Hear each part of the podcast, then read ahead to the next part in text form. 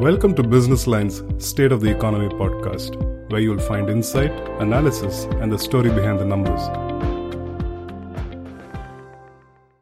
Welcome to the State of Economy podcast. I'm your host Jyoti Bantia, and today we'll talk about the climate tech investment in India. To delve deeper into the topic, we have Karan Mehta, venture principal, Green Frontier Capital, and Jaydip Mukherjee, co founder of Snap-E Cabs, to delve deeper into the topic and give their valuable insights for the same. My first question to both my guests is this that, you know, the sector has seen a tremendous amount of funding that has come into being in the past two years. What do you make out of it? Thank you so much for having me here today. And uh, before I answer the question, let me just give you a quick introduction to myself and to what we do at Green Frontier Capital. We're the preeminent uh, climate uh, VC in India. We've uh, we're actively investing across uh, mobility, smart agriculture, uh, water technologies, uh, food, and like broader climate themes. We've we've done 10 deals so far and we've got a very active pipeline and deployed close to about 35 million dollars already in the space. In terms of just the trends that we're seeing today is is is actually uh, quite remarkable. And like you had mentioned in in your introduction the space is actually seeing a lot of capital inflow. So investors are slowly realizing the huge economic opportunity that the whole climate tech space like actually provides uh, specifically in sectors like renewable energy electric mobility uh, smart and sustainable agriculture and circular economy solutions. At the same time we're seeing entrepreneurs also looking to enter into this space and building businesses and solutions driven by an inherent demand that is there both on consumers and businesses and at the same time the the large like availability of capital that is slowly flowing in into the sector as well so these are the two really key trends that i I am seeing in this space, and we we really expect this to continue as the sector matures like over the next five ten years. Uh, thanks, Jyoti, and uh, good afternoon to all of you. So we are in the e-mobility space. And uh, when we talk about uh, e-mobility, our aim has been not only to get into the green tech from an environment cleanup perspective, we identified a couple of uh, areas where we can work uh, and get this uh, whole thing, I would say, reorganized as a sector. Uh, today, if you have the aggregators uh, who have been dominating in this business for the last uh, decade or so, uh, we all realize as consumers the quality of services uh, and currently the status of the services that are being rendered. So while that's being taken care of and focused upon to improve upon the services and bring in new features, side by side, if you look at the kind of uh, tools that you deploy to provide those services uh, through help of uh, electric mobility, I think you are actually serving both the two causes. One is uh, the environmental cause, which anyway is something we all are committed to for the generations that to come in. And second is that you are bringing up the service quality. Now, uh, as an organization, or as uh, Karan was talking about the market, uh, I think the investors globally have realized that uh, there is a great potential from uh, all these aspects of mobility services and not only just e-mobility we are also talking about new technologies that are moving in. Uh, there are there are battery management uh, technologies which are coming in. So, so there is a huge opportunity for both from the entrepreneur perspective as well as from the investor perspective, where we see a big market opening up, not only just uh, in a country like India, but I would also like to see that this is uh, this would grow up probably in a very big way in all developing countries uh, that we are all coming from. Absolutely. Um, what are the specific areas in which you think climate tech in India is gaining more attention? What are the emerging sectors in climate tech that are promising in terms of investment, in terms of uh, showing major changes for the economy?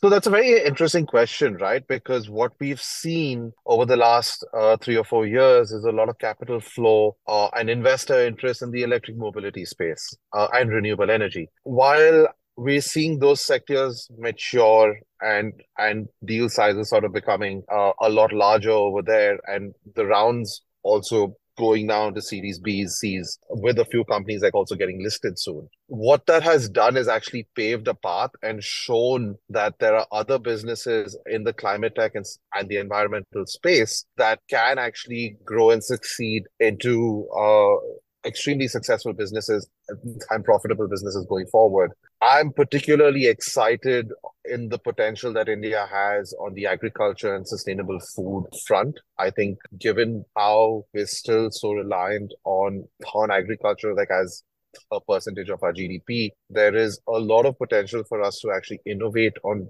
very critical solutions that not only serve India like as a nation, but can be like an example for most of the world. We're also extremely excited to see the trends that, that we're seeing on, on the circular economy front, especially on uh, food and waste recycling and also sustainable solutions that are coming to replace uh, fossil fuel driven materials. And apart from those, I think any one of the very key key areas where we're seeing a lot of deal flow is carbon capture and carbon accounting. Like again, India has seen a lot of innovation on on SaaS and software. And with those tailwinds, we believe that the carbon uh, uh, accounting space also holds a lot of interest with some with founders in this space really working on, on solutions that can be scaled up very rapidly like across the world. Absolutely. Jaydip, your thoughts on the same? Yeah, so I would like to probably uh, restrict myself on the EV space and talk about three areas where we see the boom is yet to come in. And I, I think that's the future that we are going to see. I don't think that today we are debating about whether e-mobility is to stay or e-mobility is the necessity. I think that has been established. But having said that, it opens up a couple of new areas where we see ourselves uh, and we are working towards it. And I think that's a huge opportunity for everybody is the tech that goes behind an e-mobility. There are multiple areas where tech plays a big role uh, in terms of IoT integration, in terms of BMS, which is the battery management system, in terms of the CMS, the charging management system. So this opens up a huge space for the tech industry where India is the world leader. And I see the lot of things that are going to come in in that particular area. If you if you look at some of the big investments that coming into India from an R&D perspective, it's happening on that area. So that's one. Second thing is, I think the biggest market that is lying with us is even today, we are talking about e-mobility. Even today, we are talking about uh, EVs getting rolled out or two-wheelers or three-wheelers. But the traditional source of energy still remains to be a pollutant, which is still coal-fired boilers, right? So the use of renewable energy, uh, particularly solar and wind, in terms of harnessing that energy and putting it back into the grid and to be able to put that into charge for the EVs is something that opens up a huge box. And uh, since we are working in that particular domain along with a few international organizations and doing a few pilots in Calcutta, I can vouch for it that this is going to be the future going forward. And uh, if you also look at, I think with the establishment of the carbon credit exchange that's coming up in India with the new regulations that has come in, I think that's going to be a huge market uh, once once you start playing into the uh, game and then start collecting those carbon credits, these three areas, what we see is the future in terms of this immediate future for the EV industry, other than the normal EV that we are talking about. So predominantly, I foresee that tech, the renewable use of renewable energy into the ecosystem, and the establishment of the carbon credit exchange. These three would be the main uh, focus, I think, going forward, and we can expect huge investments coming into these three areas. Okay. Um, what are some of the government policies and initiatives in India that have been influencing the climate tech investment? If you could please talk about the upcoming policy changes that might significantly impact the sector. Yeah, look, that's a very good question. And like again, we're also talking about this just at the roundup of of the Conference of Parties Summit, which took place in Dubai just about like a week ago, uh, like under the IPCC.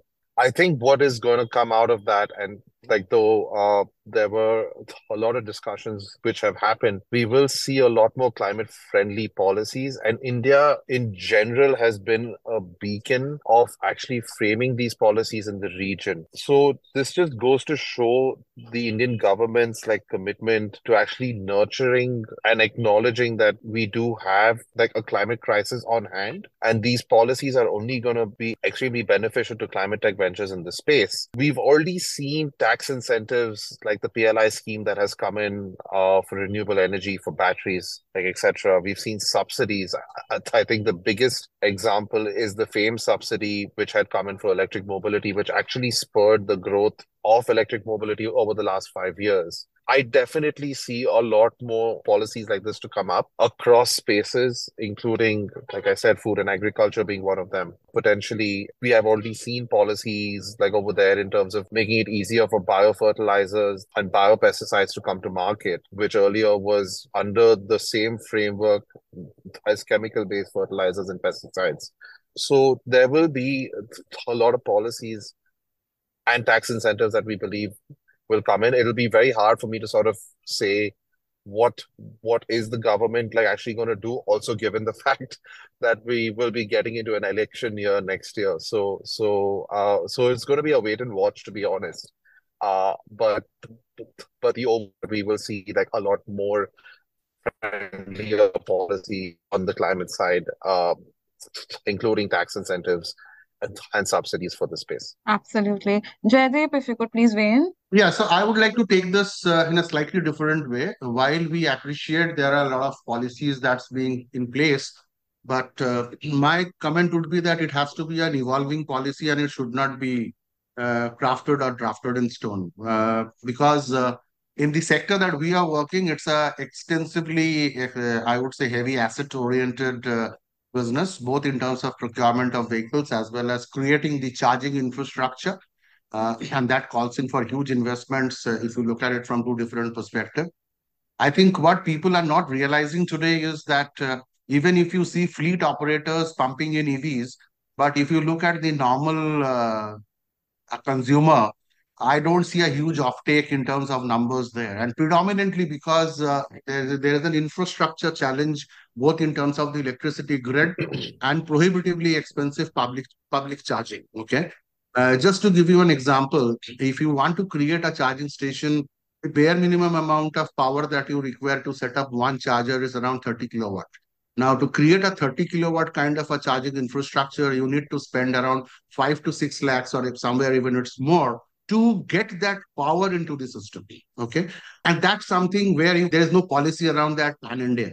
While you still have a policy of EVCS metering where you get a electricity at a subsidized rate, but uh, to get that electricity in that location, there is no rebate. I think that's hampering the uh, rollout of chargers in the country. And this is leading to people uh, not getting into an EV other, un, unless and unless, until and unless you are getting into a fleet kind of a business where we are in, where we are looking at the economics and we are working with the government to get that. So that's a policy, I think, which we have been talking to Niti Aayog, we have been talking to the various state governments wherever we are operating.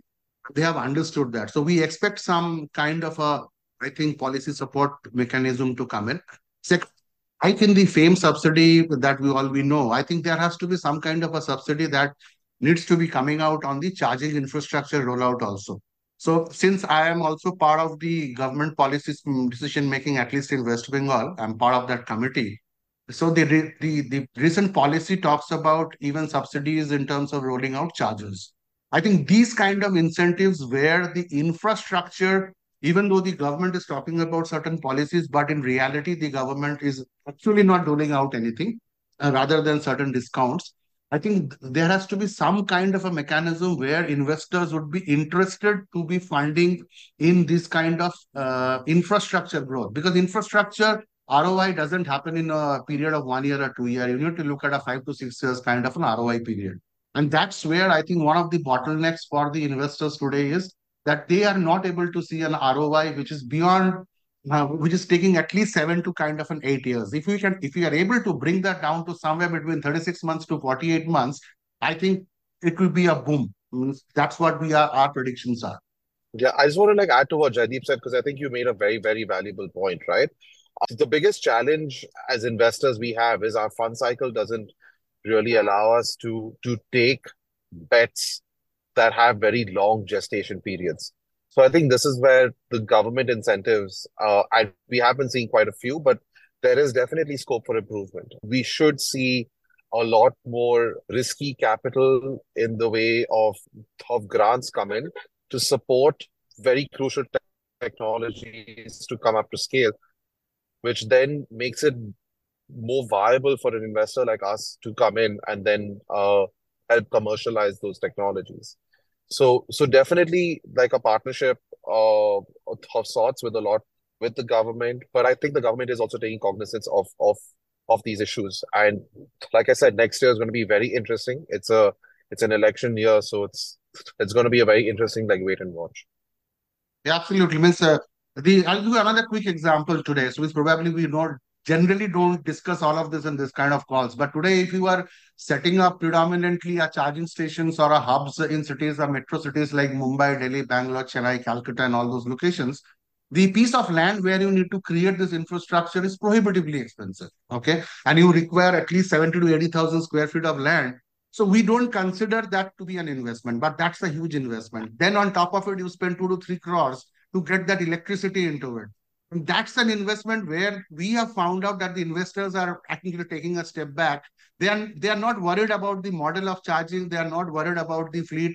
But what they are worried about is the kind of money that gets in and gets locked. Your capital gets locked. And that's where government should be coming up and opening up certain policy decisions, either giving it on lease or offering it at subsidized pricing or whatever. And you see a boom of all this happening, and then the whole country can move out uh, from. So basically, what we are trying to say is today, the entire backbone that's been created by the Indian Oil, HPCL, and others in terms of the petrol pumps, we are we have to create that kind of an infrastructure in order to roll out the EV services.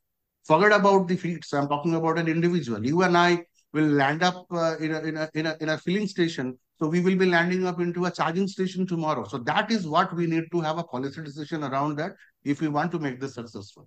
Absolutely. And here actually was my next question that a lot of investors or VCs, it not just for EVs, but for other climate tech uh, focused startups, they have not seen a very growth stage round of investment. And as you very well pointed out, it could be because money is being locked, money go the cycle does not allow you. But if we do not see a very a, a growth round in these startups, then how will they build it and scale? So, Karan, if you could please weigh in here first. No, that's a good question. And actually, like I would disagree because we are seeing businesses slowly getting growth capital. Like I'd mentioned in the beginning, uh, businesses, uh, the the renewable energy sector and EV mobility for that matter. And I'm not I'm not talking about charging and charging infra, but even over there, there are a couple of companies which are seeing Series Bs and Series Cs, which are actually growth equity rounds, uh, which are actually taking place. So the capital is there. One of the things that we have done as a fund, especially for this, is is we've we've established partnerships with private equity investors where we like to come in is early. So we come in from an from a seed to a Series A stage, but where we've established partnerships is with with companies in uh, with private equity funds who like to come in at a Series B and a Series C level, but do not want to take the early stage risk or would want to work with someone who who they trust to have vetted the founders set the right governance practices in place and have actually helped build these businesses to a com uh, to a post commercialization growth equity point of view. And and these partnerships i think are very essential for the whole climate tech ecosystem which essentially ensures companies then have access to capital uh, right through till perhaps the ipo or or they have strategic sales. Absolutely. Jaydip uh, your thoughts, please. What we have done is uh, a kind of, a, I would say, looked at it into it and uh, we followed a path of innovation. So what happened is, uh, uh, I would agree with Karan. I think the partnerships are the way to go. Uh, he's talking about partnerships in terms of from a financial perspective.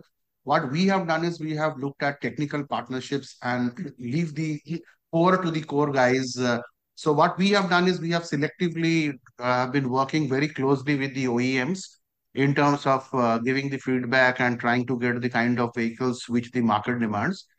Quick uh, example of that, uh, Tata Motors uh, launched its first fleet where it was used to run around 120 kilometers in a single charge. Now that is not commercially viable uh, if you are running a business. So we worked very closely with Tata and with some ground data. We were able to convince that you need to upgrade and give us vehicles which runs at least 220 kilometers uh, we gave this feedback to Tata. So today Tata has launched a vehicle which runs around 260 kilometers in the marketplace. We work the same way with another French company called Citroën, And Citroën today is giving us vehicles which runs around 280 kilometers. So, and they are experts in that. So we don't need to rack our brains around that. Similarly, for charging, which is a huge, uh, I would say, investment-oriented business, what we are doing is we are working very closely with the CPOs and worked out a unique business model where we are giving them a commitment. We call it MG. Uh, and the investment is done by them and they are building captive hub for us. So end of the day, uh, since we need to be successful in the business and we need to be, uh, I think, lean and thin in terms of our investment or portfolio or whatever we have, I think the innovation and trying to work around new business models is what we see coming out every day. So today, uh, we have the tech on one side where we are putting in our brains and trying to create a tech team and building the tech technology ourselves, which is the data that we are picking up from the ground. We are working with the OEMs and passing on the relevant information that what's the kind of vehicle technology that we are looking for. Uh, on the other hand, we are working with the CPOs, the charge point operators, and trying to create infrastructure where they are assured of their revenue. We are assured of the infrastructure, irrespective whether the government comes up with a model, with a policy, fine. If that is all, that will help us to grow. But then we can't uh, sit down in a room and say, government is not supporting, so let's not do business about it. So that's how we innovate ourselves and trying to bring up new business models, new collaborative models, and that's helping us to grow. We are a company which is not even a year old, I would say just a year plus old organization. And we see a tremendous growth and we are projecting ourselves to be one of the biggest, and in fact, we are the second largest player in the country within one year of services. And we see ourselves to be number one in a couple of years from here on. Now, closing thoughts as to what the sector should look forward to in the coming few years. If you could please weigh in on that. I think it's still early days. It's going to be extremely like exciting. Uh, the space is going to continue to see evolvement uh, of of a, a lot of businesses and business models, and of course, with that is going to come the death like of a few business models too. But I think like overall, what we see is is that India will be a, a very key player in the entire global climate uh, change uh, mitigation story.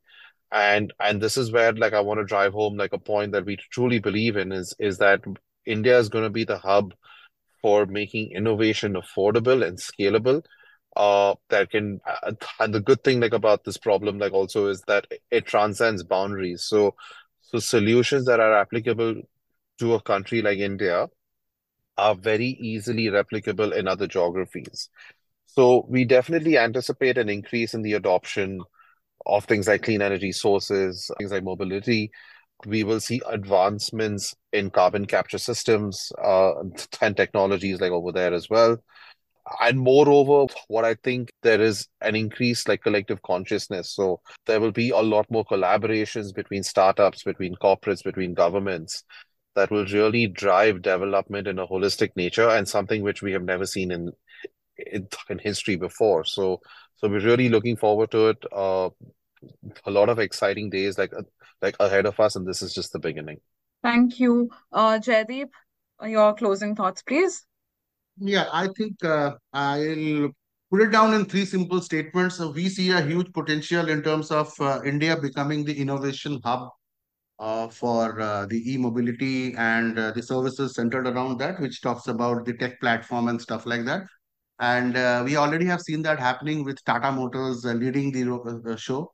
We're creating some of the world's biggest infrastructures, not only in India, but outside India. And I think that's going to be the in thing going tomorrow. Uh, I also would also like to see the consolidation of services because uh, if you look at the current uh, market that we are operating in terms of the mobility services, I'm talking about general mobility services, it's a very fragmented, very unorganized kind of services with the kind of investment, kind of technology, kind of uh, thought processes that comes in. I see this, there will be a huge consolidation opportunity at that level. And la least, but uh, not the last, I would say is that uh, uh, this entire industry is a kind of an informal industry today. And if you look at the kind of uh, the, the government strategy and the policies that they are bringing in across sectors, be it social reforms, be it uh, passing on direct benefits and all of that, I think what we are trying to do as a country, I think, is move from an unorganized to an organized sector. And uh, we can't leave transport out of it, be it e-mobility or be it part of that. So I see everything positive from that perspective. And going forward, I think uh, these three would be the main opportunities which will be the driver and put India uh, and, and vision that India is looking at till 2047 or to 20, 2050. I think these would be one of the key drivers. So we would be looking at a kind of, uh, since I come from the other industry where I spent 30 plus years in the IT industry, I think the biggest uh, contributor to the Indian economy going forward would be this uh, sustainability and its holistic approach. That will be a game changer for India. Thank you all. Thank you, Jyoti. That was a very interesting conversation. Thank you, Jaydip.